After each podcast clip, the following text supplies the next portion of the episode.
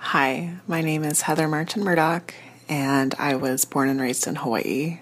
Since I was little, I've always been really interested in creepy stories, in ghost stories, in urban legends. Hawaii was a really great place to grow up in to, and be interested in those sort of things. There's so many stories stories about Madame Pele, the volcano goddess, stories about hitchhiking ghosts, stories about haunted cemeteries, stories of spirits from all over Asia that all converge in Hawaii.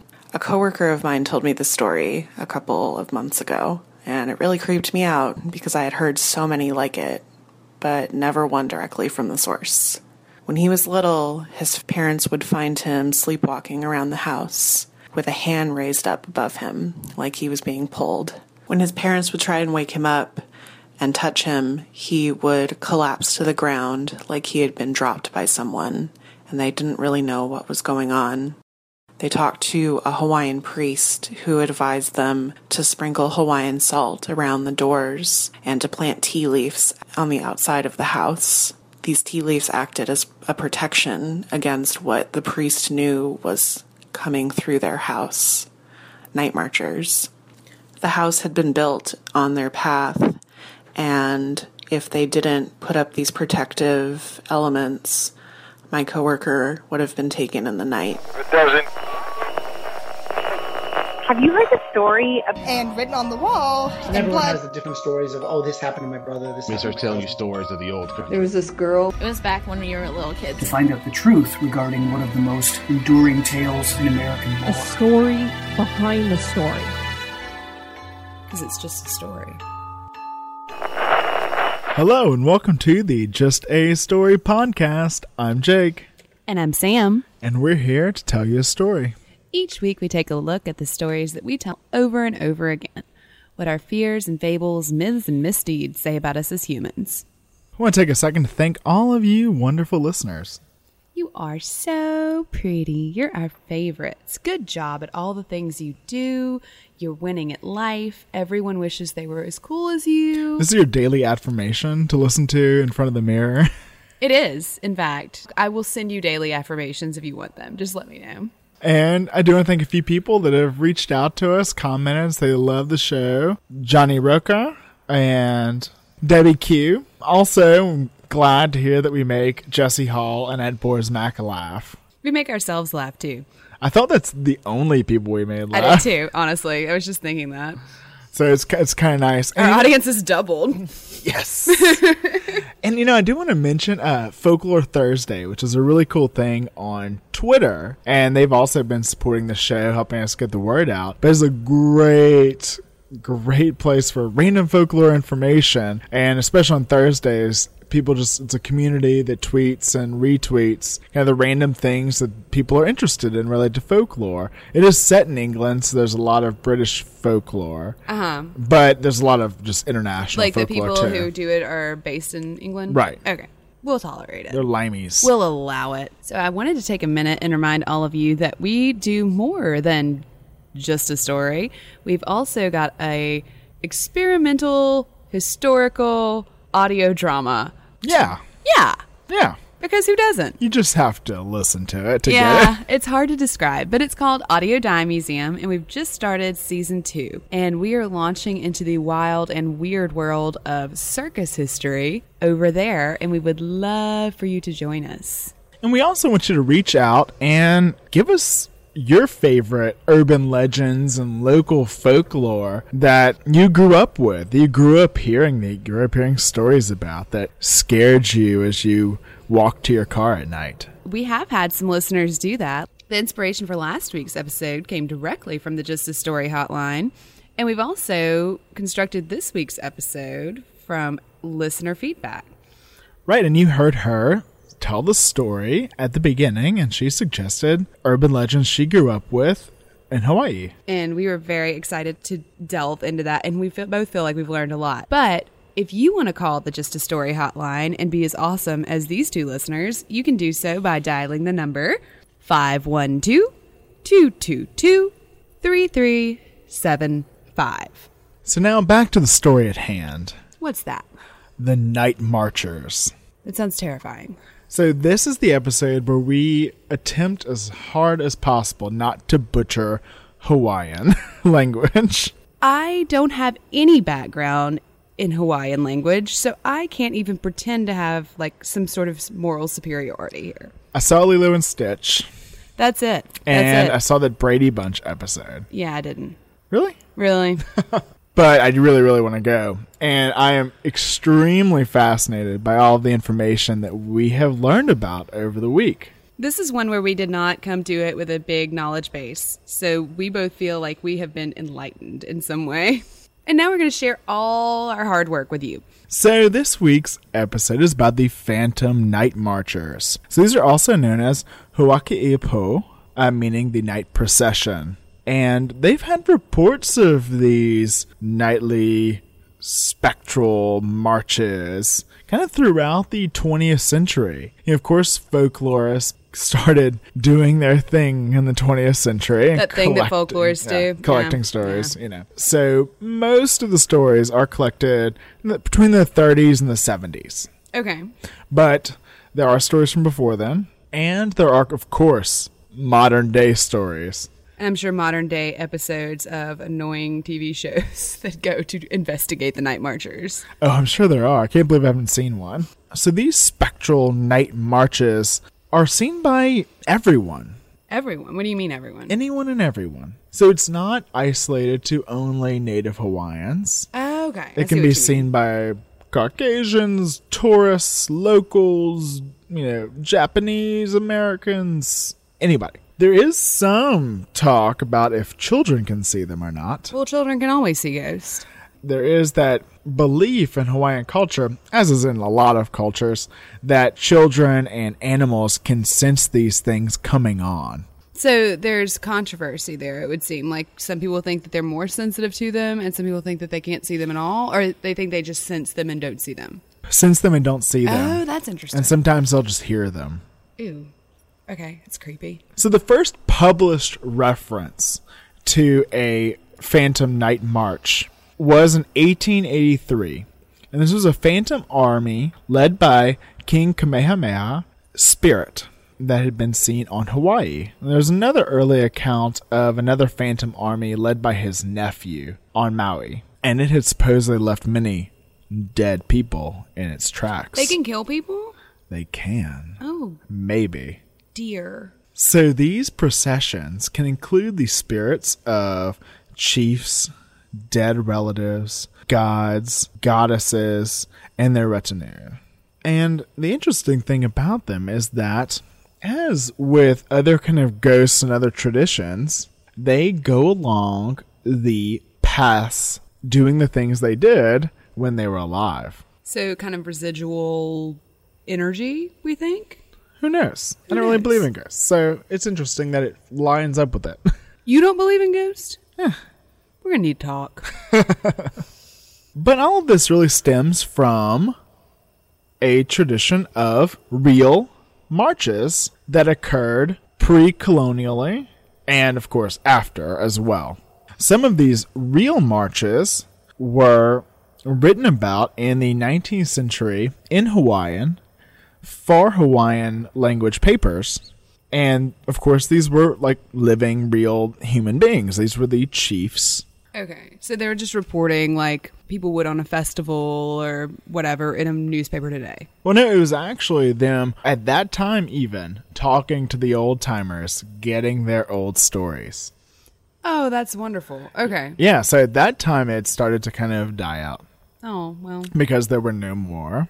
People practicing. Not really. Yeah. Yeah, okay. The original processions, like I said, were these highly ranked people, the chiefs, and they were sometimes so highly ranked that they were even considered divine. Okay, so kind of Egyptian-ish in that way. in a way. Okay. Lots of, of cultures have similar traditions. You know, they carried with them images and figurines representing gods, and it also included family guardian gods and spirit of dead kinfolk. So they felt like they were even marching with them at times, especially depending on the festivals and rituals that were going on. So in the processions of the living, it was acknowledged that there was sort of ancestral spirit whose energy was involved in that procession. And that, of course, was stronger at some times than others. So the chiefs, who were the ones that were normally leading these processions, very rarely ever appeared in public. And that was owing to some very interesting ideas. But, you know, you were telling me some cool things about, like, their outfits and, you know, what they wear. So why don't you kind of, like, set the scene? Don't call what they're wearing an outfit, dude. Their ceremonial garb. So, prepare yourself. I am about to butcher some words. So, there was the mahio, which is a feathered helmet, and the ahu'alua, or the red garment, which was a feathered cloak. Now, the construction of these garments was ritualized and highly specific. The cloak was made exclusively by men. Women were not allowed to work with these fibers, again, owing to specific taboos surrounding the plant fibers that were used to create the garments. They would make a woven foundation out of plant fiber, and then they took feathers in red, yellow, and black and attach those to the outside of the cloak. So the entire thing is covered in these gorgeous scarlet, gold, and black feathers. The ones I've seen have all been completely scarlet and gold, but apparently there are some that have black feathers as well. And interestingly, it took about 20,000 birds to make one cloak. 20,000 birds. Yes. There are 20,000 birds on the island. Well, yeah, there are. The specific bird? Yes, there are. But another interesting fact is that the birds were caught and released. Oh, were they like sacred birds? I don't know if they were sacred. I don't know if it was just like they didn't want to kill off all the birds, so they'd always have more feathers. I don't know if it was just like conservation, think they were going to kill 20,000 birds to make and then one outfit. and then be like, oh well, uh, that's the only one. Sorry, we're gonna need to find another bird. Uh, how how do you feel about green? So there were these people who were specially trained bird catchers. And they had a variety of methods to capture the birds without killing them. And they'd use nets and snare them midair, or they'd even put decoy birds on tree limbs that they'd covered in sticky substances. So the birds would come to see about the other birds, and then they'd get stuck like flypaper. and then they would take their feathers. Just a couple. Would they like naturally fall off? I think they would take a few, and then they'd let the bird go. Oh, okay. It's like, hey, can I borrow a few feathers, man? I don't think they were. Gonna, I don't think there was any pretense of borrowing. I don't think they ever told the bird that fe- they would get the feathers back. I don't think it was like a feather check, like a coat check, where you came at the end of the night and got your number. Maybe, but the birds that were used were the scarlet Hawaiian honey creeper, which is still around. And a wonderful name. Yes, and the moho and the mamo, which unfortunately are no longer around on Hawaii. And I don't think that's because of the native hunting. I think that is very directly due to European influence. Deforestation. Yeah, things like that. But the last one, or the Mamo at least, the last one was seen in 1899. So they had a good long run when they were being used for the cloaks and helmets. And these uh, cloaks were worn over the shoulders, kind of like a cape, and secured by a drawstring. And they were worn on, for ceremonial occasions and during battle. So a lot of those processions were for that, you know, ceremonial. They'd be going to battle or they'd be just showing their force. Mm-hmm. You know, just kind of showing off almost. Right. And these were brilliantly colored and super. I mean, you can imagine that red and gold coming through all the r- lush green in Hawaii. And the helmet, or the mahio, is interesting because it looks sort of like Greek helmets almost, you know, like where they have the the fitted part that goes over the head and then the horse mane thing that sticks up in the middle, kind of the mohawky but there was absolutely no evidence to suggest that there was any cross cultural sharing between the Greeks and the Hawaiians. So it's a similar design, but there's no reason for it. Two great civilizations just had awesome fashion sense. They really did. Good for them. But these were interesting because they were made with a thick basket woven frame that would be the foundation for the entire helmet. And then over that frame, they'd secure like a net of finer plant fibers and tie bunches of feathers all over that net and then sew it to the basket frame. And they were actually pretty effective at deflecting blows during battle. There were different shapes for different ranks, and the kings or high chiefs would have a crescent shape, kind of like a mohawk. Imagine a giant feather scarlet mohawk on a helmet. Yes, very badass. It's very badass. And then the lesser nobles had what they call kind of a mushroom shape. Less badass. Less badass, but still pretty pretty cool. I would be I would not be offended by a mushroom shape. I wouldn't sneeze at it. You can have a mushroom hat. Thanks. So, you know, we were talking about the you know, taboos that are really related to all of this. And that is a very important element of the old Hawaiian cultural tradition. And it's something called kapu. And that's translated at that time as like forbidden. But can also mean sacred or holy. And nowadays it's used kind of as a word as like keep out, like you might say as a warning on a door. Yeah, actually, it's on a door in Lilo and Stitch, which we watched yesterday. We did. Our kids were watching it. Yeah. It was research. But I thought that was kind of great. Good job, Disney. But you know, it was this ancient Hawaiian code of conduct and laws and regulations. If you were to break these laws, you would be killed. Oh, oh. yeah, it was not like you were just like a little in trouble. It's not like if you use the wrong fork at a formal dinner. Right. Your mom would just slap you on the hand. Mm-hmm. That's not it. And so there were several different types of restrictions. Most important related to this is the kapuhuli, and that is, those are the restrictions placed on contact with chiefs. Okay. So the chiefs were in this huge procession. It was very important uh, not to look at them. If you were to come in contact with them, if you were to go into their home, like you could not come in contact with their hair or their fingernail clippings. You could not look directly at them. And you could not be in sight of them with your head higher than theirs. And of course, you could not wear red or yellow. Oh, because that's what color the birds were. there's another interesting part of this kapu system, and that's the aikapu, and that translates to sacred eating. It really separated men and women in a lot of things. They could not eat together. Women could not eat pork. Certain types of bananas or coconuts um, could not work with certain plant fibers, like you said. But this was abolished in 1819. So King Kamehameha is one of the great Hawaiian chiefs. He is the one that united all of the islands. And he did this through a mixture of battle and conquering, but also through diplomacy. One of the ways he was a great diplomat is he had his one of his lovely wives, the one that he liked the most, was Ka'ahumanu, who kind of became his greatest advisor.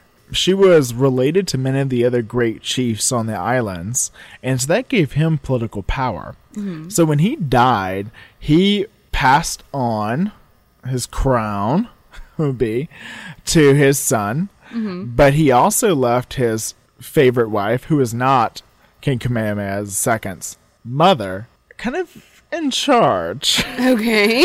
And she kind of let it be known that she was in charge. Okay. and she kind of abolished this bullshit of not eating together. I like her. I like her. I have to say, I like her. but she was kind of like, yeah, I'm in charge. i I'm want gonna eat this." pork if I want to eat pork. Exactly. Sometimes And I want some bacon. so she abolished that by eating a forbidden meal with King Kamehameha II. So she offered him food. He ate it. And then no one killed anybody. Good call. Good call on not killing anybody. But the importance of that is that this taboo system was so important. And it's why these processions were the way they were. So you'd have this large retinue of people, other chiefs, the high chief, and of course they would have a herald. Right. The herald would carry something called the kapu staff, but attendants would carry these short poles, and they had balls of either white or black bark fabric attached to them. Anyone who saw the herald coming with this pole would know that they needed to begin sort of this ritual of submission or subservience, which included removing their cloak and prostrating themselves before the chief passed by. Right, and the amount that you'd have to like prostrate yourself and remove your clothes depended on how highly ranked he was. So if they weren't that highly ranked, you just kind of squat. But if it was the king, you would have to take off all of your clothes and lie naked on the ground, on the ground. or you would be killed. I would, okay, I'm on board. Let's get naked. These staffs were also put outside, like the residence of the chief, or if like he was going to be stationary for a while, they'd be put around wherever he was, and that created an area that was basically no trespassing. Keep out.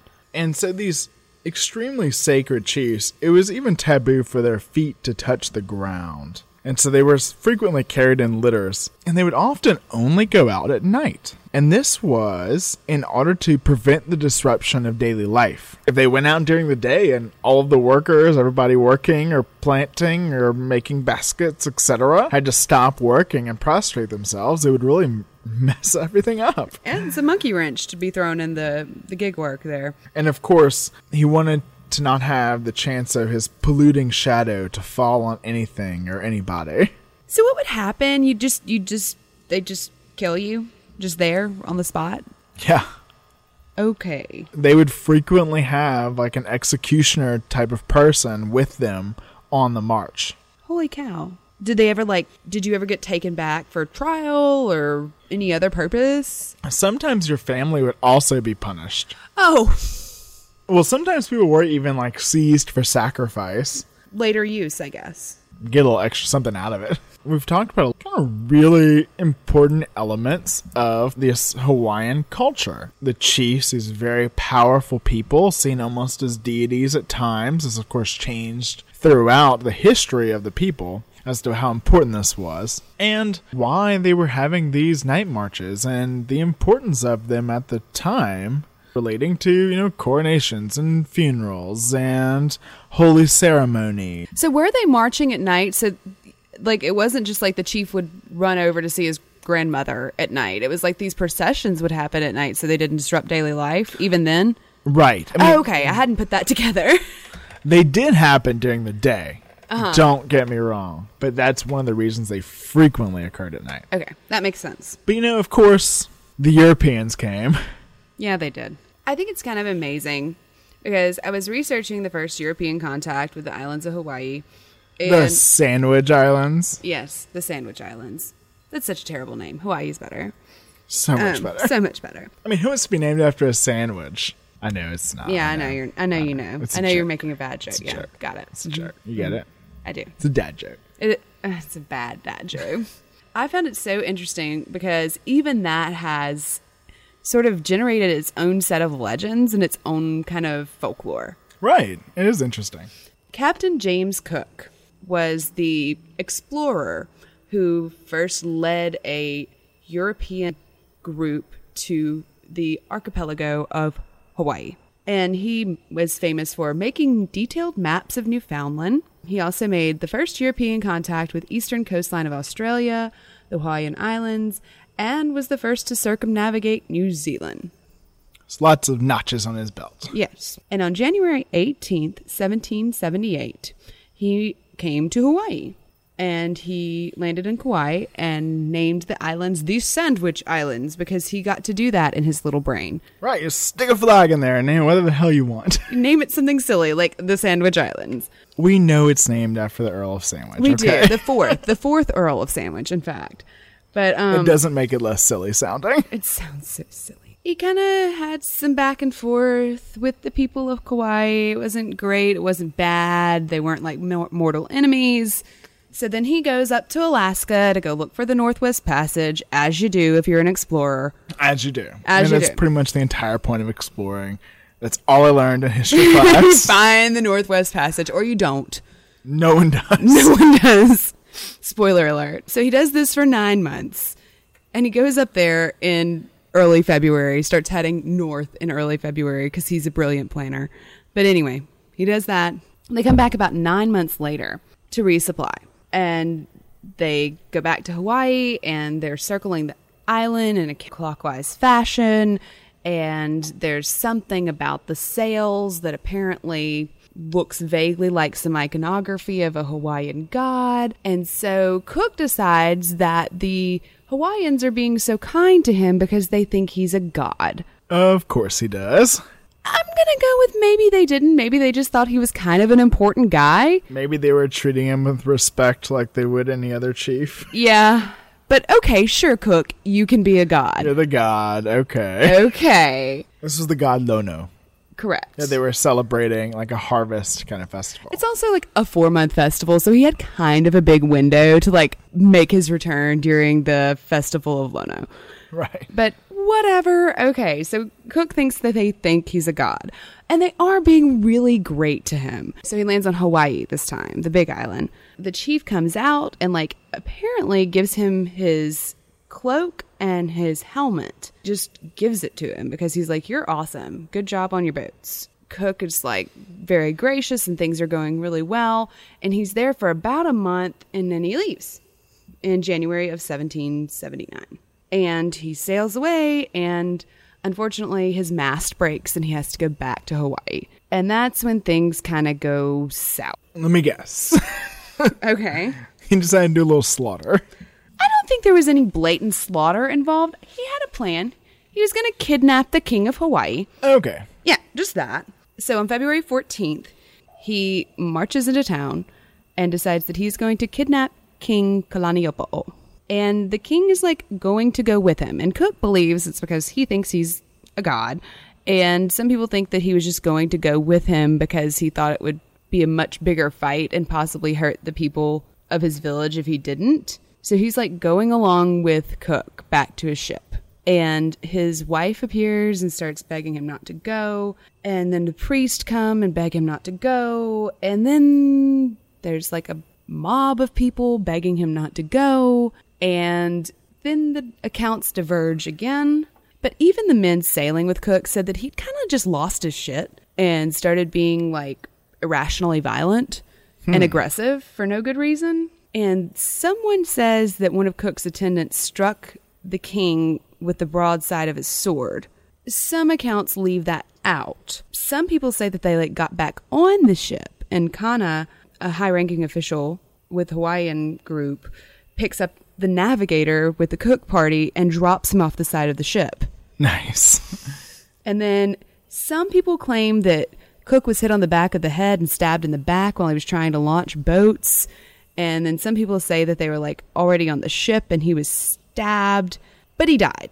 At any rate, Cook dies. and the European lore says that they like strung him up like a Bugs Bunny cartoon and roasted him over a fire. Well, they did. Kind of. Sort of. There's a lot of legend surrounding that. People believe that he was that they cannibalized him, that they ate him. They didn't. They weren't cannibals. No.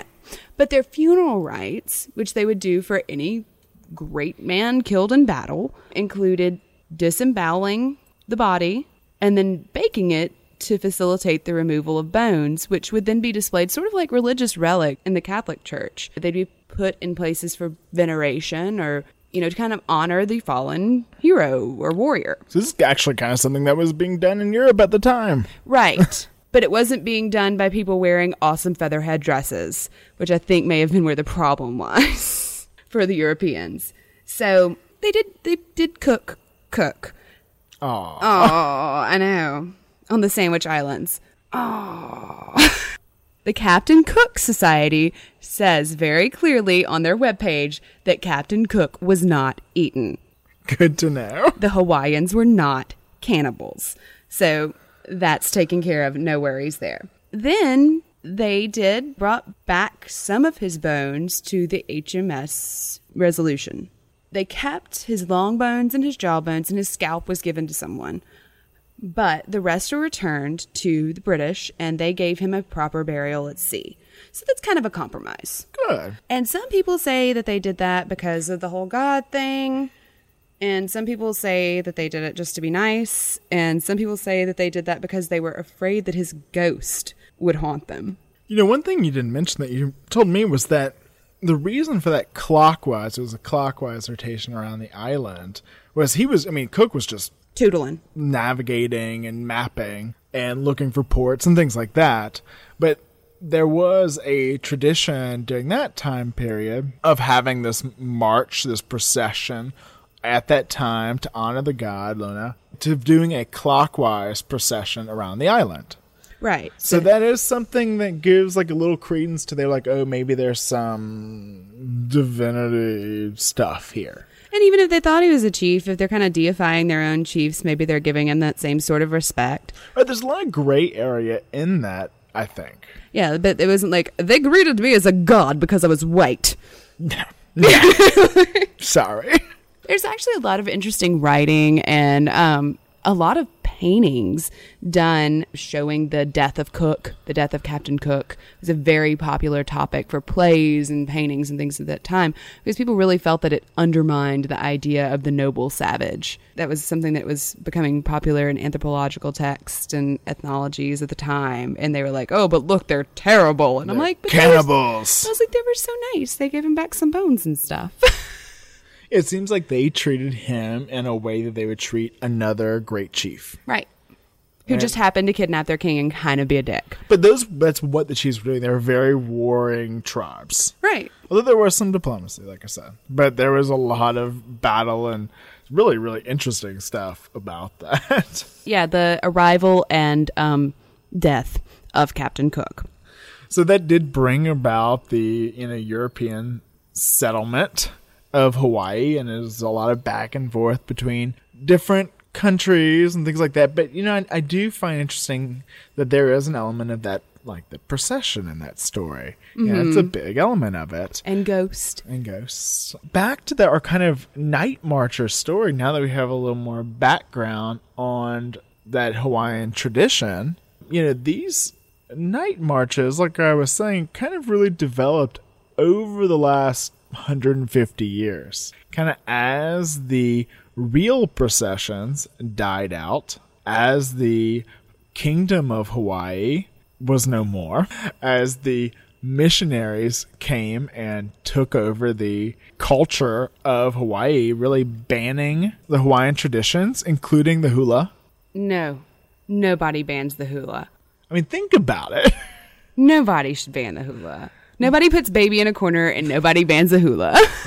banned the hula, they banned all the gods. They originally helped create the written Hawaiian language. Uh huh. And then they were like, no more. Yeah, then they like banned it from being taught in schools at the end of the 19th century. This is, reminds me of Indian boarding schools and it makes me nauseous. But as the real traditions died out, these phantom Embodiments? embodiments, yeah, embodiments came about and became a lot stronger. Sort of replacing the tangible processions. Right. And while it develops its own folklore, it's really tied in with these ancient traditions of these real marches. And so you have the important element of like family mm-hmm. and of this kind of kinfolk being involved.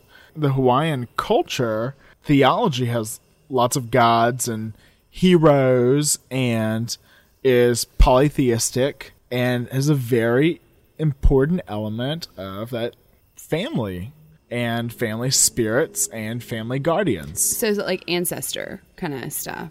Right. A lot of the traditions in Hawaii and the culture in Hawaii has a lot of ties to Asia Okay. and Polynesia, Okay. Which is where the settlers came from. So I originally thought that the point you were making was that the polytheistic pantheon sort of reflected family, but it's actually more literal than that. There are actually ancestors and ancestral guardians and that sort of thing involved in the pantheon. In a way, they're really involved more in your life. Okay. They are watching over you. So I was reading through some of the old anthropological texts about this, and one thing I found really interesting was that they sounded like these kind of the old stories, the stories the old people would tell you, mm-hmm. and saying that they saw processions of spirits of dead ancestors who had been transfigured into volcanic flames, sharks, water spirits, humpbacked thunder beings, or whatever the principal embodiment was of either a family's ancestors or its guardian gods. So these marchers would escort the dying person in the family or their spirit to the afterworld which is a really important element also in the tradition is that you need kind of help getting on to the afterlife mm-hmm. and that's also really important in some asian traditions too There's also some of that in Native American cultures, especially the men. no you're right Women went on, men needed help moving, which I think is so interesting. I buy that. you know, when the person died, they saw these spirits, they saw this procession, they were overjoyed, they were happy, they were being greeted by their ancestors, by their family gods, and brought into in the better place, the the afterlife. And so once a person's remains had been deposited in the family god's natural element, the living relatives anxiously watched for traditional signs of the arrival of a procession. Hmm. It's really interesting. Yeah, and so just like back in the day when they would have these sort of processions for high ranking funerals, and now it's seen as done for your family members that have died. Okay. And one, you know, one kind of interesting thing that was pointed out in some of the papers I read is that these marchers and they are not Lapu. Okay. And so those are evil, spiteful, troublemaking spirits of the dead. And those are the ones that wander the earth. They're kind of discarded by their family and uncared for by the living. And they you know, just kind of make trouble. And they get that way because like they're not taken care of. They did not have this procession to bring them on into the afterlife. So if you don't want your family member to become a Lapu spirit, you take care of them and you do right by them. So these phantom marchers in this fashion are seen in a very positive light, seen like with awe and excitement, happiness, pride, even. Mm-hmm. Because this is your family, and they're taking care of your loved ones. It's like it's a very comforting notion, I would think. Like to see like the the honorifics and the ceremony and that kind of level of dignity ascribed to someone in your own family that was once reserved for the highest of chiefs. Right, you could think of it as you know your patriarch or matriarch, and things like that. Mm-hmm. You know, other details of the march in general that usually occurs at nighttime. Is Is this Phantom March? yes, Okay. that's where we are now. Just making sure. All Phantom March. All ghosts from here on out. Yes. Okay, got it. And so they often occur at nighttime, frequently the last four days of Hawaiian moon phases before the new moon. So it's very dark. Makes the moon sense. is waning. And you know, some people even say it occurs like around anniversaries, around places of importance for those that were living. And people still there are those current traditions to where if you see them, You see the Phantom Night Marchers. you have to prostrate yourself. You have to hide. You need to take your clothes off. That sounds familiar. Yeah, and there are, like Heather said in the opening, there are some traditional ways of protecting yourself, such as Hawaiian salts or tea leaves, or even urinating on yourself. I I read that too, and it said that may just be a natural occurrence of seeing the night marchers. but that reminded me of our old hag research where people were like, you need a witch bottle. Pee in a bottle. Pee in a bottle. Urine is magic. Well, so they were saying people that are worried about this do carry around like Hawaiian sea salt with them and things like that. And so maybe you can carry around a witch bottle too. Brilliant. It's like works if you're in Scandinavia, if you're in Newfoundland, Hawaii. Labrador. Yeah. Just carry a bottle of pee with you. You'll be good. That is great advice. Good luck getting that through customs. But it's less than three ounces. There's the key, folks. There you go. TSA will haunt you no more. And neither will anything else with your witch bottle. Order now. Go to our website. So processions are come across in lots of different ways. You can hear them. You can see them. In some areas, not all areas, they often see torches. So they'll see lights kind of in the distance walking along the beach or walking along old paths. And this is actually tied to a different Hawaiian legend of the Menehune. Menehune? Are those the kind of elven people? Or Yes. yeah, I read about those. And they have very like elvish traditions, like they're very good craftsmen. Okay, so very like Icelandic, sort of elvish. You think? I think that's the closest tie. but they're small in stature. Mm-hmm. Yeah, but in reading about it, it was kind of interesting. We talked about this kind of post-European folklore, like this has developed. The Menehune might be as well. You know, some folklorists say yes, some no. You know, they Oh, they, wait, they- they debate about it? Yeah, Yeah, yeah. they do that. That's what they do. Yeah. But Katharine Luomala says that it is just post European contact mythology because this term was used at that time just to describe someone of low class and not low, Stature. but interesting nonetheless. Sometimes they'll hear like this traditional Hawaiian music, drums, chanting. It- Flutes. Mm-hmm. some people believe that you can tell who is marching by what you hear. So the gods and goddesses will march only to the chanting of their names and their deeds. personal or family guardian gods will chant and they'll have instruments, and spirits of chiefs will follow the traditions established in life by either marching silently or with the accompaniment of music, Okay. whatever they did back in the day. Oh, so whatever that particular chief did. Oh, that makes sense. I also read that there's like some really specific layouts and formations that they march in. Like if there are women present with the marchers, they march in alternating rows. Hmm. And they march five across. Like there are only enough torches to go on the inside. Like the people on the ends don't hold them or they hold them to the inside. It's really interesting stuff. Like some people get really specific. They like their night marchers orderly. Well, they had to follow the traditions set in real life. Right. With that, they're also going to march on those same paths that they did in real life, no matter what's there now. Oh, good. So you could have like Kinkos built on one of these paths and they're coming through. Sure. Okay. I actually read about that too. And I thought there were some really interesting things. Like there are people that were just like blogging about like how they'd grown up with the Night Marcher stories. And there's this one kid who said that he could hear drumming. And he never saw anything, back to the like kids don't see it thing, but he would hear the drumming and it would like shake the whole house. And he heard it night after night when he was staying with his grandparents. And he told him about it. And the grandfather's like, I know what that is. And like he was in the room with him one night and heard the drumming with him and was like, okay, well, don't go in the back of the house. And then eventually he took off the back part of his house, like deconstructed it and moved it around to the front because he believed the back part of his house was in the path of the night marchers. Oh, because they were going through it. Right. Right, they'll go through a house, they'll go through a car, they'll go through anything, whatever's in their path. They won't cause any destruction. But you still have to prostrate yourself or risk Death. Death. Yeah. Okay. And then there was one story of an old man who had some horses and had a horse stable. And his horses kept dying just mysteriously in the night. They, he would come out in the morning and his horses were dead. He decided, after talking to some locals, that he should probably move his barn because it was in the path of the night marchers. And he did.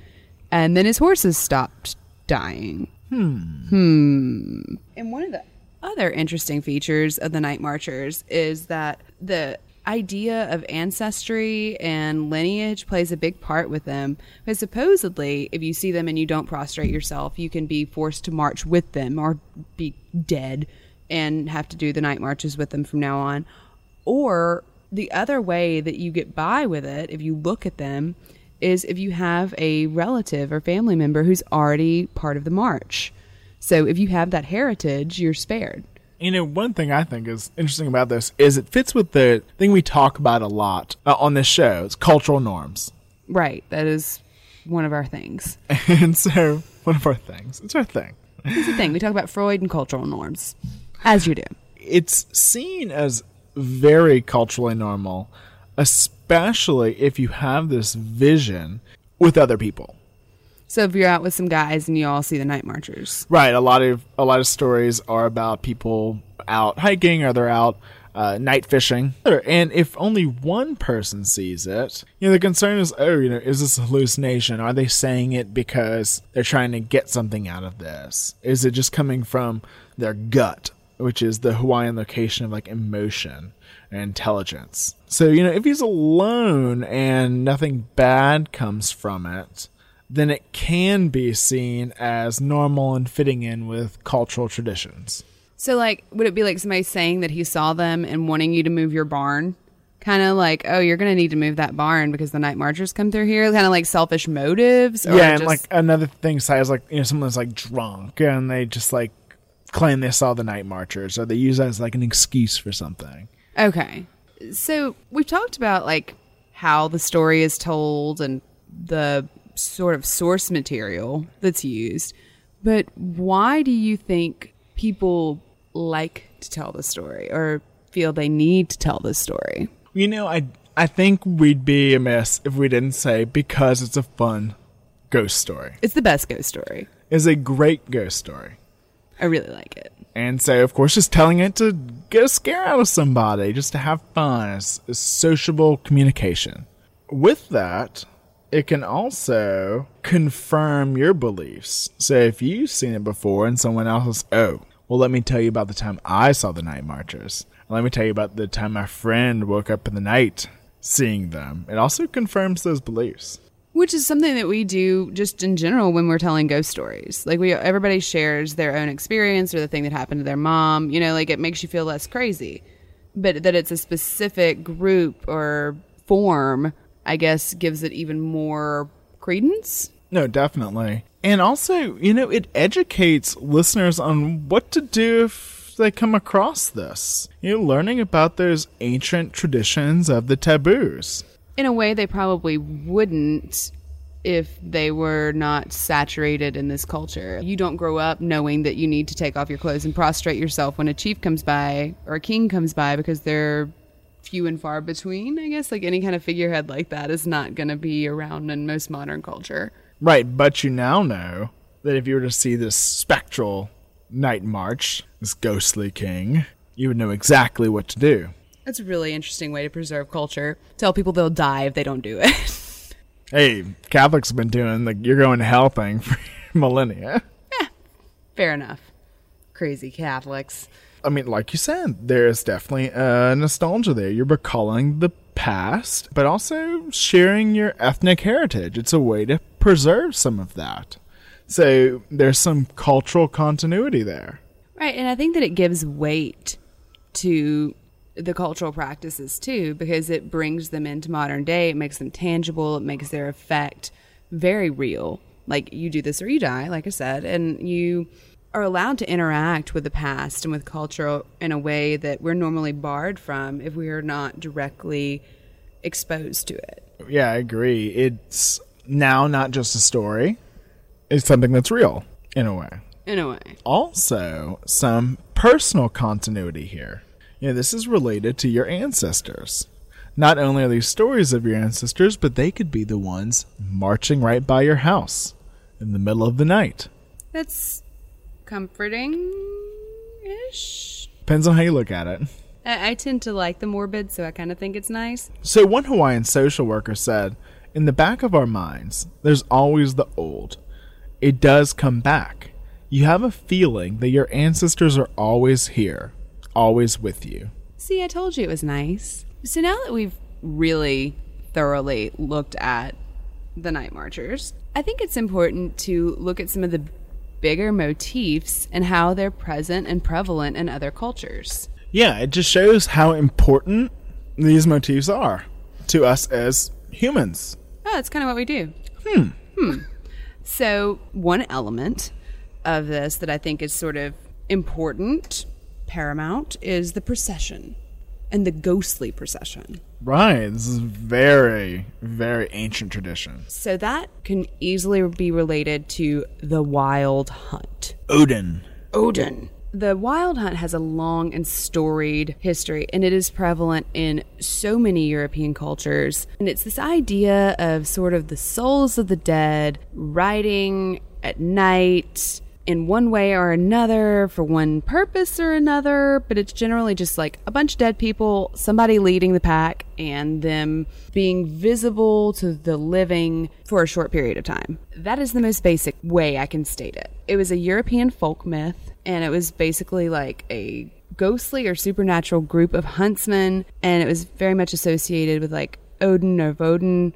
And that Odin myth is also references like out hunting witches and evil spirits and things like that. Right, in some cases. So it's believed that the riders might be fairies or elves or just dead people, and that varies across cultures and time and place.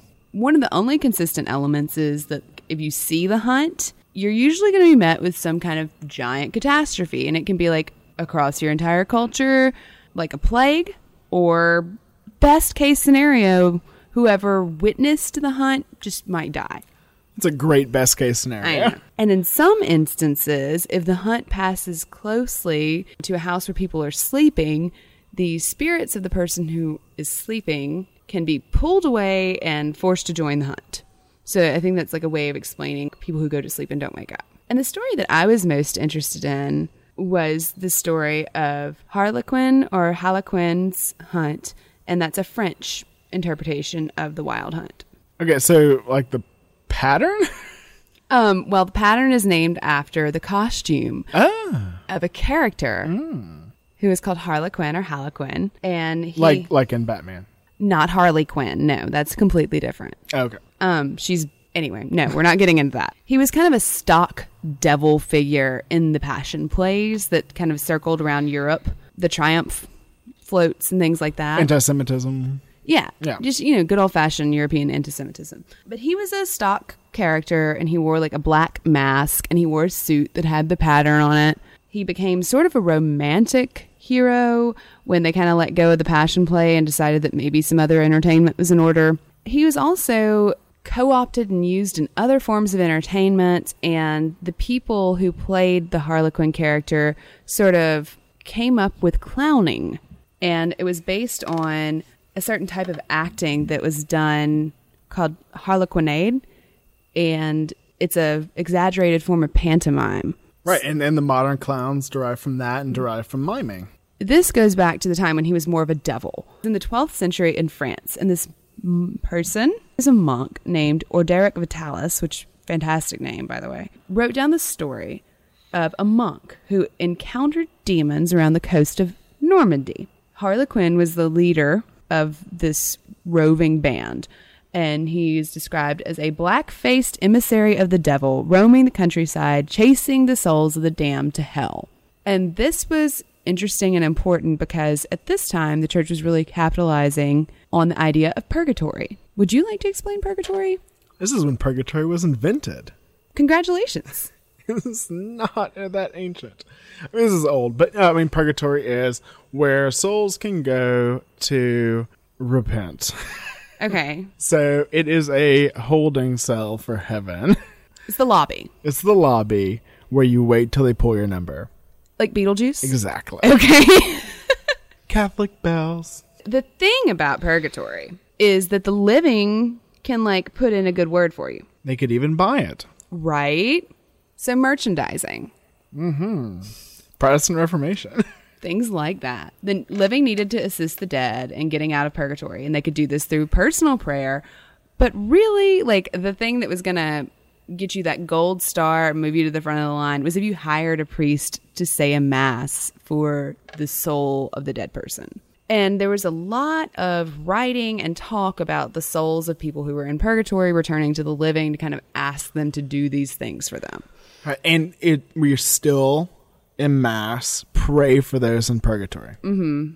Yeah, we do. And they'd come and be like, You have to alleviate my suffering. I'm in terrible pain. Fix everything. Ghost would, Give the church money. basically. So on January 1st of 1149, a monk named Walchelin, guessing there, says that he came across this party, this hunt, this army, whatever they are. And the classes were still represented after death. And so these are souls that have come out of purgatory. There were peasants who carried all their worldly goods on their shoulders, which, if they're peasants, I'm guessing is like a chair. And uh, Mud. mud. They have mud and sadness, and maybe a pox, and, and bubonic plague. a rat named Fred. And then there were women after the peasants, directly after the pre- peasants, because women. Ugh. And they're riding side saddle because they're ladies, but their saddles are covered with hot nails. And so every time the horse jumps, they come off the saddle and come back down, and they're covered with burns and things, which you can just Freud your little heart out over that. See why they were riding side saddle. I just don't think it helped much. And then there were religious men, and then there were religious men who all wore the same black cloaks. Like they didn't get any fancy robes, and I guess that was their punishment. And they just like walked along and said how sorry they were that it had come to this, and all the souls of the people were here, but they're here too. I don't know exactly what the religious men were doing. And then there were knights and noblemen and men of rank, and they were on horseback. They were fully armored and fully armed, but their munitions, like swords, spears, etc., were all red hot and burned their flesh. They all complained about the smell of the burning flesh. Ooh, morbid. I know, right? And they had no color, just blackness and the flickering of fire, he says. And he was very sad because he recognized many of the people in the procession and he had thought that they were good Christians. And that blew his mind a little because here they are in purgatory, even though he thought they were good people.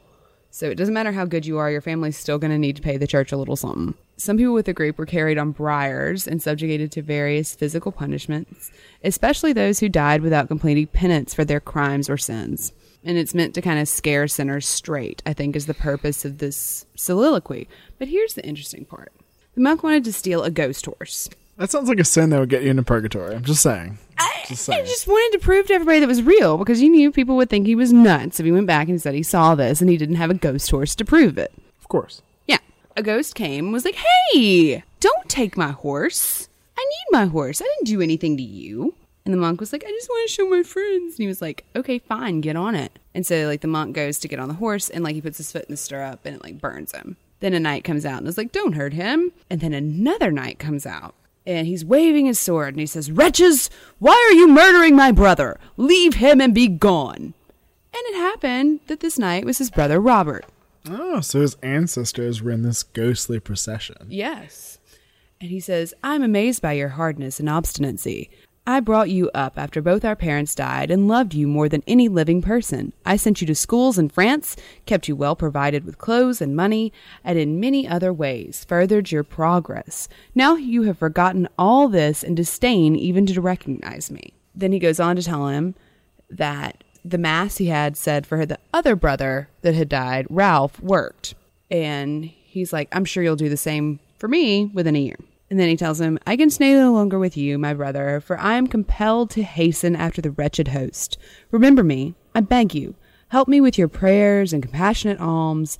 In one year from Palm Sunday, I hope to be saved and released from all my torments by the mercy of my Creator. Take thought for your own welfare. Correct your life wisely, for it is stained by many vices, and you must know that your life will not be long enduring.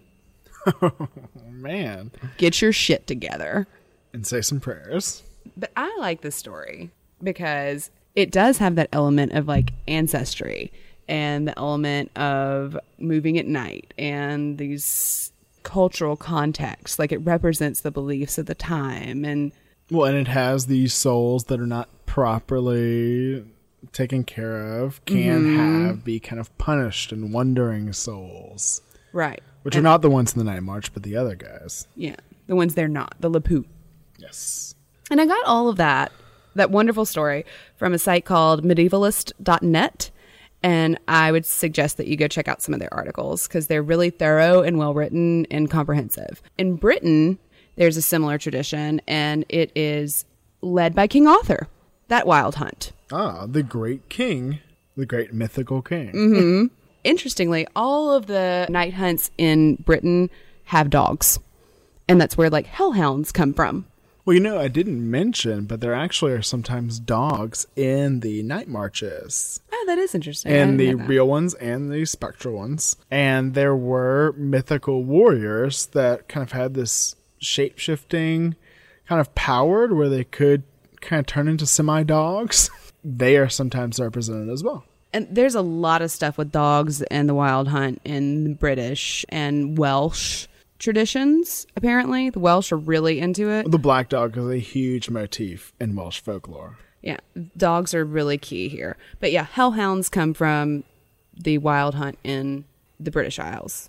In that black dog tradition. Mm-hmm. And then the original, where people think that this is spun from, is Odin's chase and the souls of the dead. Odin is associated with the wind, and people believed that the souls of the dead were lifted up on the wind. So they believed that Odin was responsible for getting souls where they needed to go, and then he became associated with gathering the dead. Then, as this tale took hold, people began to associate storms with the passing of Odin and his procession of souls. So they believed that whenever there was a big thunderstorm and you saw lightning and you heard thunder, that was Odin and all the dead people going by your house. Heard and not seen, just outside, souls going where they need to go, things. Definitely similar. Mm-hmm. Yeah. So we kind of covered the European tradition, but we'd be remiss if we didn't do a Texas story. Texas. Texas. we have to do a We have Texas to do a. Texas story. Let's put on our cowboy hats. Because, well, I mean, we're already wearing them because we're in Texas. Yeah, they hand you cowboy hats and feed you chili as soon as you walk through the door. It's true. So I don't know if you're familiar with a little ditty called Ghost Riders in the Sky. uh, hell yeah. yeah. Okay, so It was in Blues Brothers. it was in Blues Brothers. It was. You're right. It was written in 1948 by a man named Stan Jones. It references red eyed, steel hooved cattle in the sky, chased by the souls of damned cowboys. And the witness, the person who sees it, is told that if he doesn't get his shit together or doesn't reform, he'll have to join them one day. Yeah, it's a good old country parable. Mm-hmm. And Stan says that he heard the story when he was about 12 from an old cowboy friend. And I oh, believe Stan. It's true. I believe him. I think they were sitting around a campfire, eating beans, mm-hmm. Mm-hmm. like on their bedrolls. very blazing saddles. Yes, all of it. so that happened. But the legend that this supposedly stems from is the legend of Stampede Mesa. And it's based in Crooks County, Texas. It's right there. And there was a man named Sawyer. The story varies. There are a lot of, you know, interpretations of it. But basically, 700 cattle went off a cliff in a storm, and someone blamed like a specific hand for it, claiming he'd waved a blanket and directed all the cows off the cliff. And there was some debate about who owned the cattle and stuff before this, and some some words mm-hmm. were exchanged. Words were spoken. But supposedly he directed all the cows off the cliff during the storm.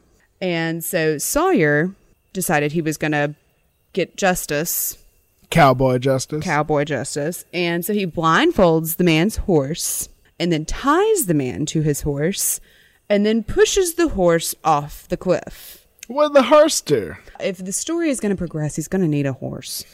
So, people claim that the ghost cowboy appears and drives any cattle on the mesa off the cliff to this day. Or, some people claim to see the entire herd and the phantom of the cowboy tied to his horse that is blindfolded riding either in the sky or on the ground. It can vary. And so the song has been recorded like 50 bajillion times. Because it's a great song. It is a great song. And the Doors song, Riders on the Storm, is based on it. And the Marvel comic character, Ghost Rider, is based on an older character, also called Ghost Rider, who was a horror western character mm-hmm. that they just blatantly stole and made a motorcycle character. But it is based on this legend. And Johnny Cash. And Johnny Cash, basically, is all that that song needed to be amazing. And there's also a tradition of Swedish buck riders, which I just have to mention because they're ghost or devils who ride through the sky on flying goats that were given to them by Satan. Oh.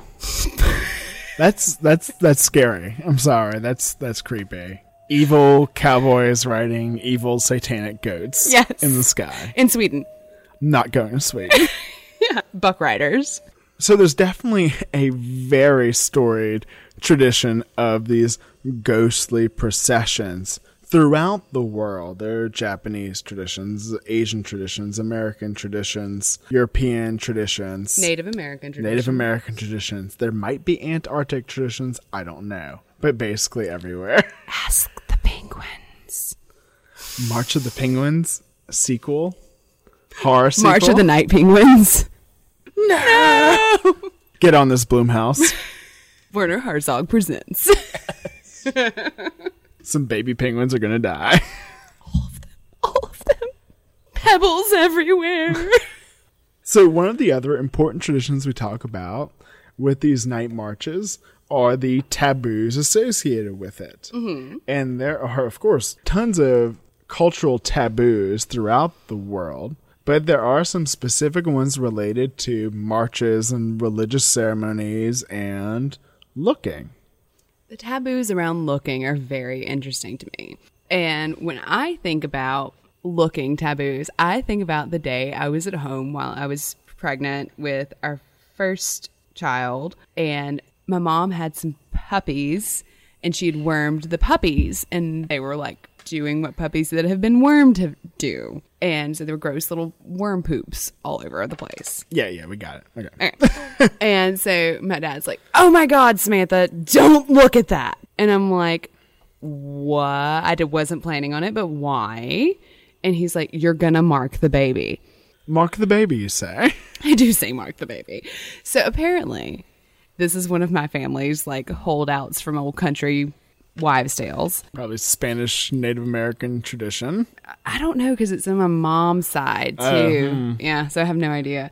But apparently, my granny Mert marked the baby uh, when she was in a strawberry patch picking strawberries when she was pregnant with, I think, Aunt Osie. And she saw a snake and it scared her. Fell down and she grabbed her leg by accident. And so that's why my Aunt Osie had a strawberry shaped birthmark on her leg because she saw something gross while she was pregnant. Birthmarks and hemangiomas are a normal thing that happens to a lot of babies. Or you see a snake and grab your leg in the strawberry patch, and Aunt Osie ends up with a strawberry birthmark. it's not related to seeing a snake. Says you. what do I know? what do I know about babies? Nothing. So that's my personal story about looking taboos. Well, my Catholic bell started ringing, and they haven't, oh, good. they haven't rung in a while. okay, all right. They've been way too silent. Okay. You know, I think of all of the traditions of the sacrament mm-hmm. in Catholicism. Okay. And it's changed a lot over the years. But centuries ago, there was really some taboos about looking upon it. like seeing the bread and the wine before. Right nowadays, it's not a big deal to even have ceremonies where you can look at it, but consecrated sacraments are kept in a tabernacle, mm-hmm. a quiet, dark, little bejeweled, you know, gilded box bedazzled, you say? cabinet. It was traditionally kept on the altar, and the altar was placed up against the wall. Mm-hmm. Now, if you've ever been in any church, any Christian church, you know that most of the time the altar is not against the wall, including Catholic churches, because that has changed over the years. And so the big change is actually at Vatican II, which was a big reformation. JP2? Vatican II is pre JP2? Yes. I like JP2. You just like saying JP too. He's my homeboy. I love his red shoes. And so originally, Catholic tradition had holding Mass ad orientem, which is Latin for to the east, Okay. which even the title, even centuries ago, was kind of a misnomer. But the idea was that the altar was supposed to be facing the east, Okay. which is kind of the beginning of heaven, Okay. as the sun. Rises there? Yes. Okay. And so they would face the altar away from the congregation, which people thought of as kind of an odd thing that they were turning their back to the congregation. Okay. But actually, they were more like leading the congregation, was the thought. Okay, so it's just like they're the first in line Right. of a procession yes. toward the altar. Yes. Okay. and they were the celebrant towards this holy kind of ceremony. That changed, you know, it's now the altars are pulled back out. They've moved the tabernacle from the altar to a separate place, to an mm-hmm. even more hidden place. you can't actually go there and worship and things like that. But it, it kind of it always was interesting to me even as a child that it was like hidden in a dark corner mm-hmm. in churches. And no one really like talked about it. I don't know.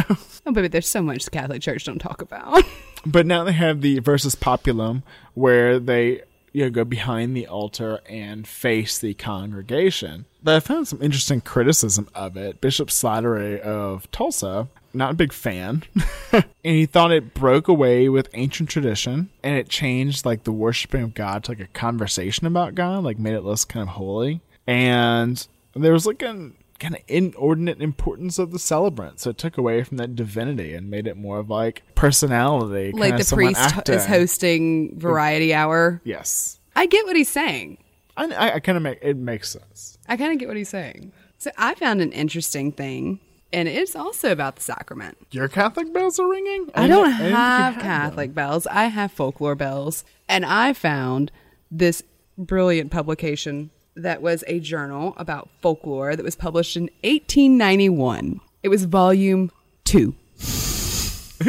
As in, there was one before it. But um, they talked about the procession of the sacrament when they would take it out of the church and how people were instructed in olden days, they say in 1891, It was really old. to cover their windows with tapestries whenever the sacrament was being processed through town. They believed that it dated back to Roman times, this importance of covering your windows when the sacrament goes So back. pre Christianity, mm-hmm. pre Catholicism. pagans. Dirty pagans. Heathens. Heathens. But there had been a plague, and the oracles looked at their chicken guts and said to the people that it had happened because people were looking down on the gods and no one really knew what that meant, and people got very confused and kerfuffled, and they waited to hear. And one day, a boy went to his mother, a young boy, and said that he had gazed down on the procession of Diana and looked into the chariot and saw the order of the mysteries therein. Hmm what do you see? I don't know, it's a mystery. But she quickly went to the Senate with this news, as you do. They stab her. They did not. They just said, okay, so from now on, when people are processing through the street with anything to do with any of the gods, you have to cover your windows if you are higher than the ground floor because you may not look down upon the gods. And so when they put out this decree, the plague went away. And so the artifact, the beginnings of not looking at the sacrament may have pagan roots. As a lot of things do in Catholicism. You know how you said there are things you don't talk about in Catholicism? Only your angry anti Catholic friend on Facebook posts about Saturnalia every Christmas. so, another interesting element of the Night Marchers tradition um, that's seen again around the world, especially in major religions. Now, to me, one of the most striking and important things about the Night Marchers is the sort of permission or privilege that's granted to those who have family members or ancestors who are part of the Night March. Well, you can see that in the medieval story that you told, mm-hmm. where his brother comes out and he's kind of saved by him almost. Right. Of course, he's like, "You're gonna die." Get your shit straight and say a mass. We need t shirts that say get your shit straight and say a mass. I think my auntie has that stitched on a pillow. She does. Actually, I've seen it.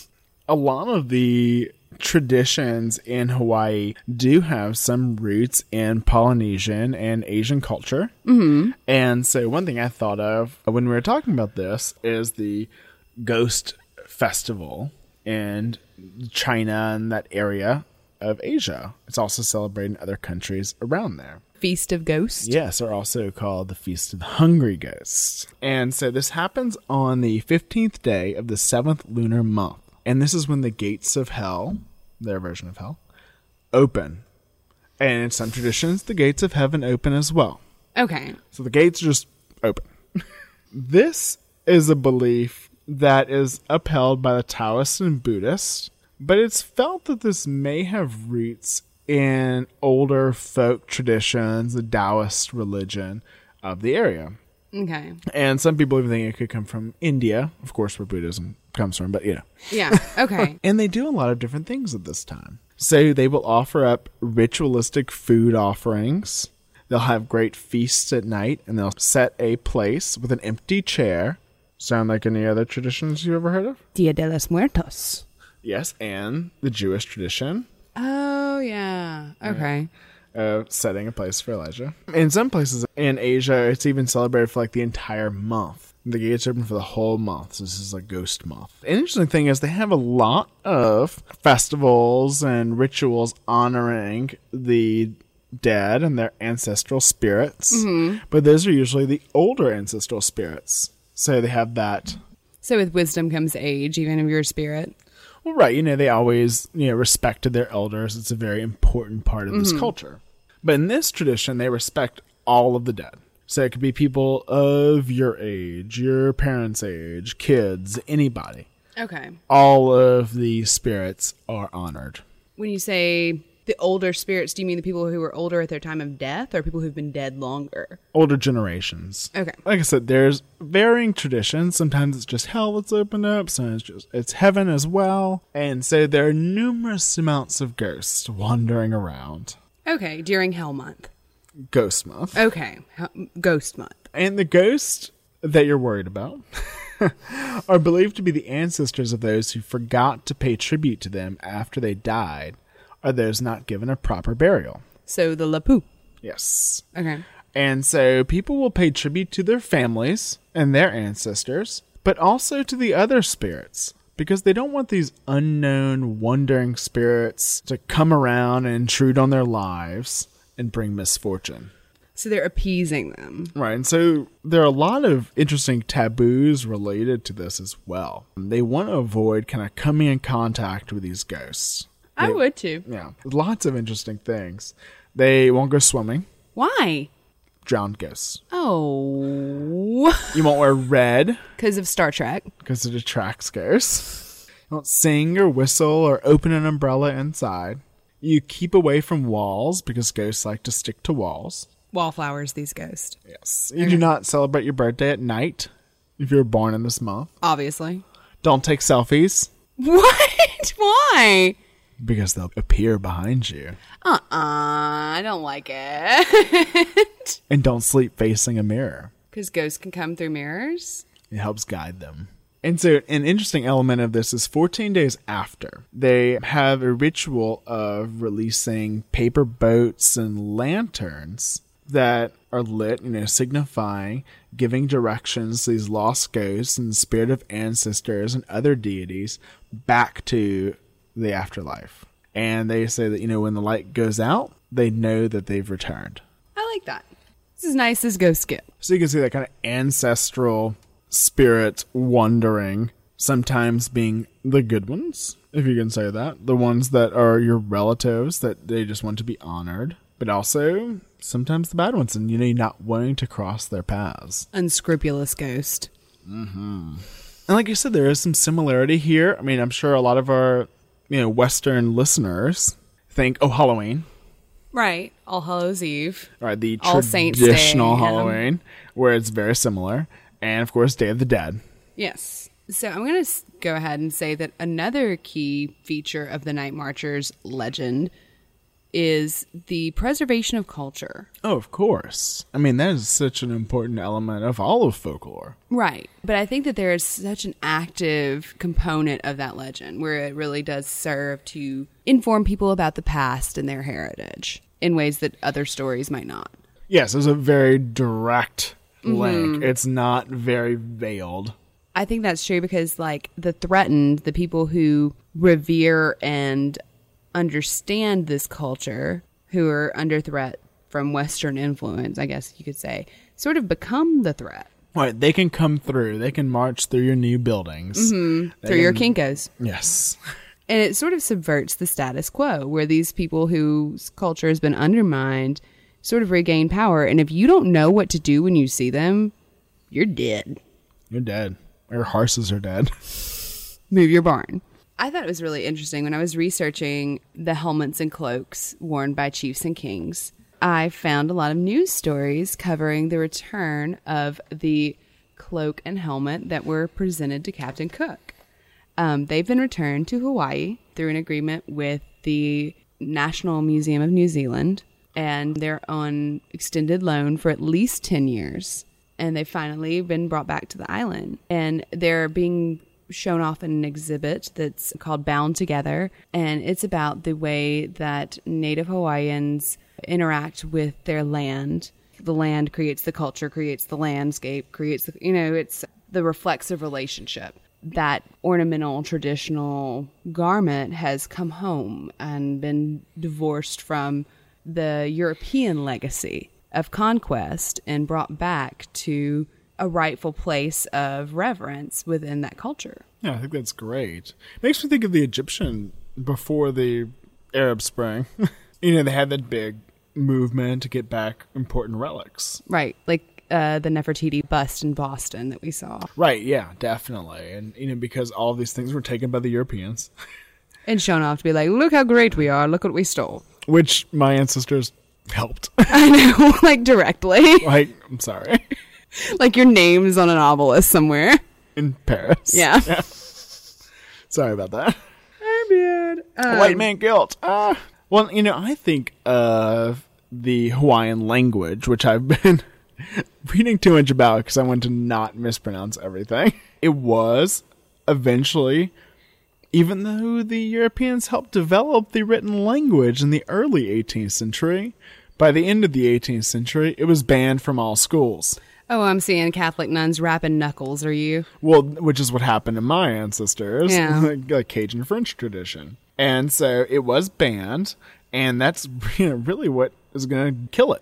Yeah, we've talked about um, the importance of language preservation and the tragedy of dying languages on past episodes, and it's something that I personally feel is infinitely tragic when it happens. And anytime that you have access to learn a language, a traditional language, I wish you would. I, I mean, just like that is so important. If your grandmother speaks something, go learn a few words, learn what you can.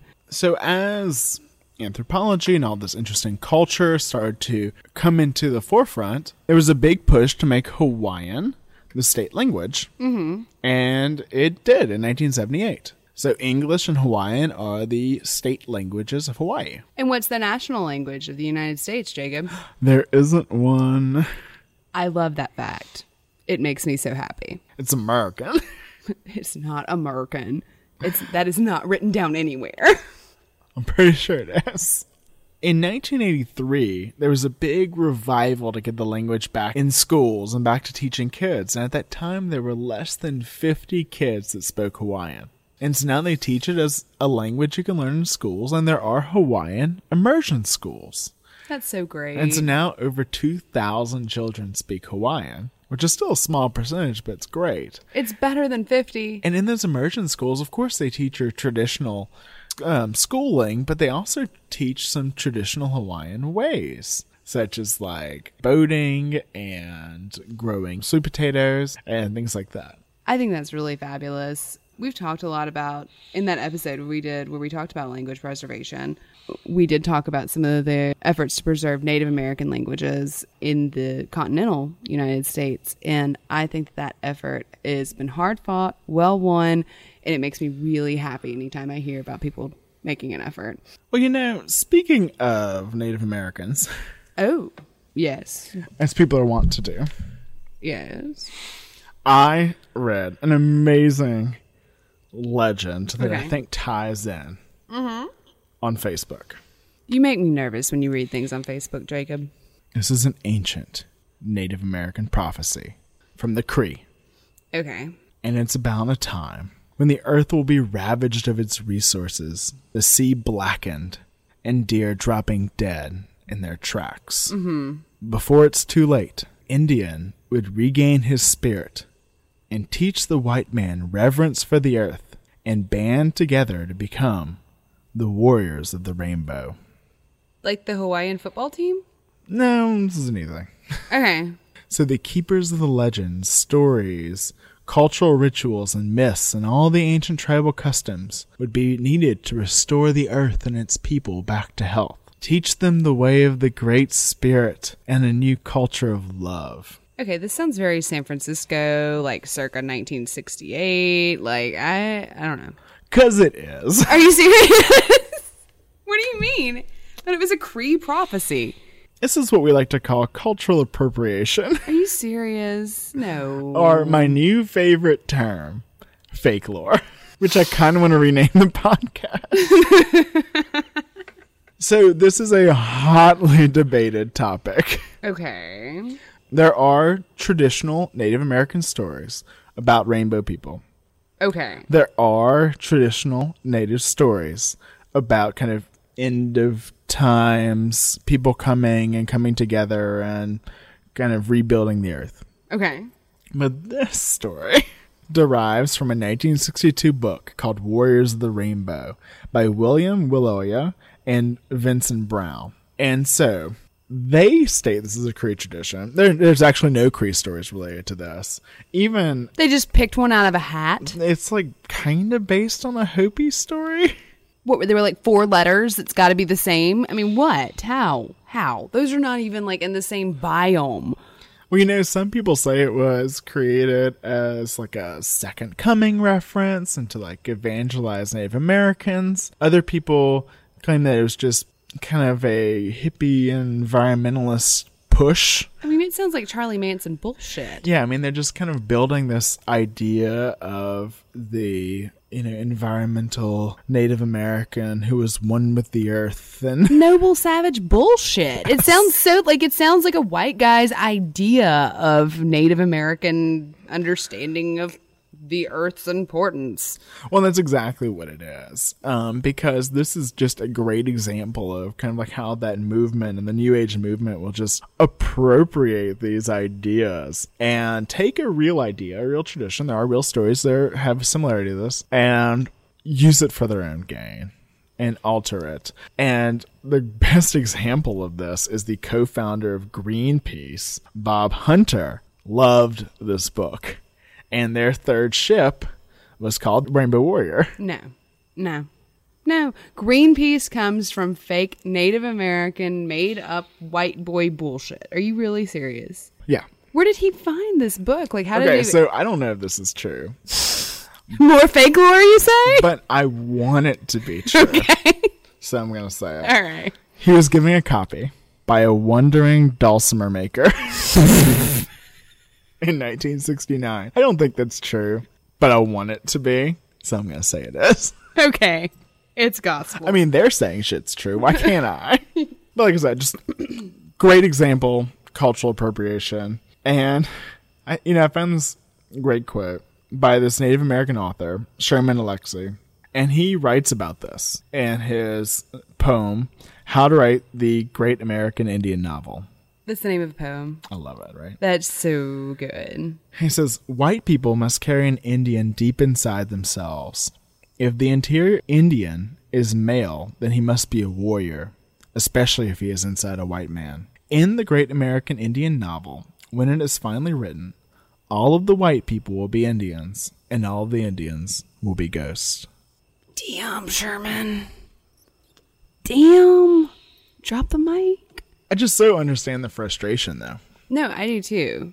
I remember like a folklore class when I was at LSU. We were in the discussion portion of the class and she asked if there was anyone who had cultural backgrounds other than, you know, just Caucasian kind of white American. And I said that my family was Native American and Spanish from a little community near the Texas line in Louisiana. And she's like, Well, how do you think that culture has impacted your life? And I didn't have an answer. It made me really sad. But it's like it's been so stamped out, it's been so eradicated that you're either marginalized for being a member of that community or people tried to enter Western culture and just completely eliminate it. I feel like I'm pretending when I try to have a connection to my tribe. You know, like I feel like I'm mocking it almost because I have light hair and blue eyes and it feels silly. But then you see people like wearing, you know, who take on it's kind of become the hippie mascot, right? Right. If you ever go to this kind of new age stores, you see all of this Native American big quotes stuff. You can sage. You can sage your own home using an eagle feather purchased hmm. at your new age store because you're a proud member of the what? Yuppie tribe. Yeah, I mean, like, come on. But yeah, it, it's an interesting phenomena for sure. I'm sorry that your Rainbow Warrior story isn't true. It's okay. I'll survive. Stop reading things on Facebook. My aunt posted it. But there is a great story that's sort of tied to it. It was a chief called Chief Seattle. And I'm going to let you guess what part of the country he was from.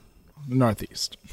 False. He's a Pacific Northwest fella. He was born near Kent, Washington. He was a member of the Duwamish and the Suquamish tribes. And he eventually became the chief of the Duwamish people. And they were kind of a stationary hunter gatherer tribe, which was very rare at that time. And they hunted bear and shellfished and killed salmon and things. But anyway, he had a great reputation as an orator. And it was said that you could hear his voice three quarters of a mile away. He was six feet tall back in the 1860s, which was an accomplishment because the average person was like five five. So I think he was probably a pretty imposing figure. But during a meeting with the governor of Washington in 1853, he gave a speech. Now, the speech was given in his native language and then translated into another native language and then translated into English. But I'm going to quote from the earliest known transcription or translation, which was taken down by Henry Smith. The ashes of our ancestors are sacred, and their final resting place is hallowed ground. While you wander away from the tombs of your fathers, seemingly without regret, your religion was written on tablets of stone by the iron finger of an angry god, lest you might forget it. The red man could never remember nor comprehend it. Our religion is the traditions of our ancestors, the dreams of our old men, given them by the Great Spirit, and their visions of our shamans, and it is written on the hearts of our people. Your dead cease to love you, and the homes of their nativity, as soon as they pass the portals of the tomb. They wander far off beyond the stars, and are soon forgotten, and never return. Our dead never forget the beautiful world that gave them being. They still love its winding rivers, its great mountains, and its sequestered vales. And they ever yearn in tenderest affection over the lonely hearted living, and often return to visit and comfort them. Men come and go like the waves of the sea, a tear, a dirge, and they are gone from our longing eyes forever. Even the white man, whose God walked and talked with him, as friend to friend, is not exempt from common destiny. We may be brothers after all. We shall see. The noble braves and the fond mothers, and glad hearted maidens, and the little children who lived and rejoiced here, and whose very names are now forgotten, still love these solitudes, and their deep fastnesses at eventide grow shadowy with the presence of dusky spirits. And when the last red man shall have perished from the earth, and his memory among white men shall have become a myth, these shores shall swarm with the invisible dead of my tribe. And when your children's children shall think themselves alone in a field, the store, the shop, upon the highway, or in the silence of the woods, they will not be alone. In all the earth there is no place dedicated to solitude. At night, when the streets of your cities and villages shall be silent, and you think them deserted, they will throng with the returning ghost that once filled and still loved this beautiful land. The white man will never be alone. Let him be just and deal kindly with my people, for the dead are not altogether powerless. Yeah, I think it's another great example of a culture that's dying out. Right. And he knew it was coming. He knew that this was happening. He could see it happening to his fellow Native Americans. This was recited during a meeting he had with the governor of Washington who was attempting to purchase the lands of the tribe. And they were being sent to a reservation, and they knew that they were losing their heritage, their sense of place, their culture. And he found empowerment through Ghost. Right, just as you can say the Hawaiian people are. You know, they're finding empowerment, they're finding their culture through these stories. These stories of the night marchers, of their great kings, of their chiefs and their ancestors coming back, reminding them of their culture. Right, but it's all just a story. Yeah, it's just a story.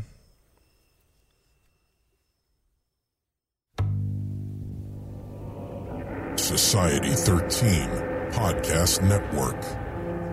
Redefining podcasts. Society 13.com. I like to listen.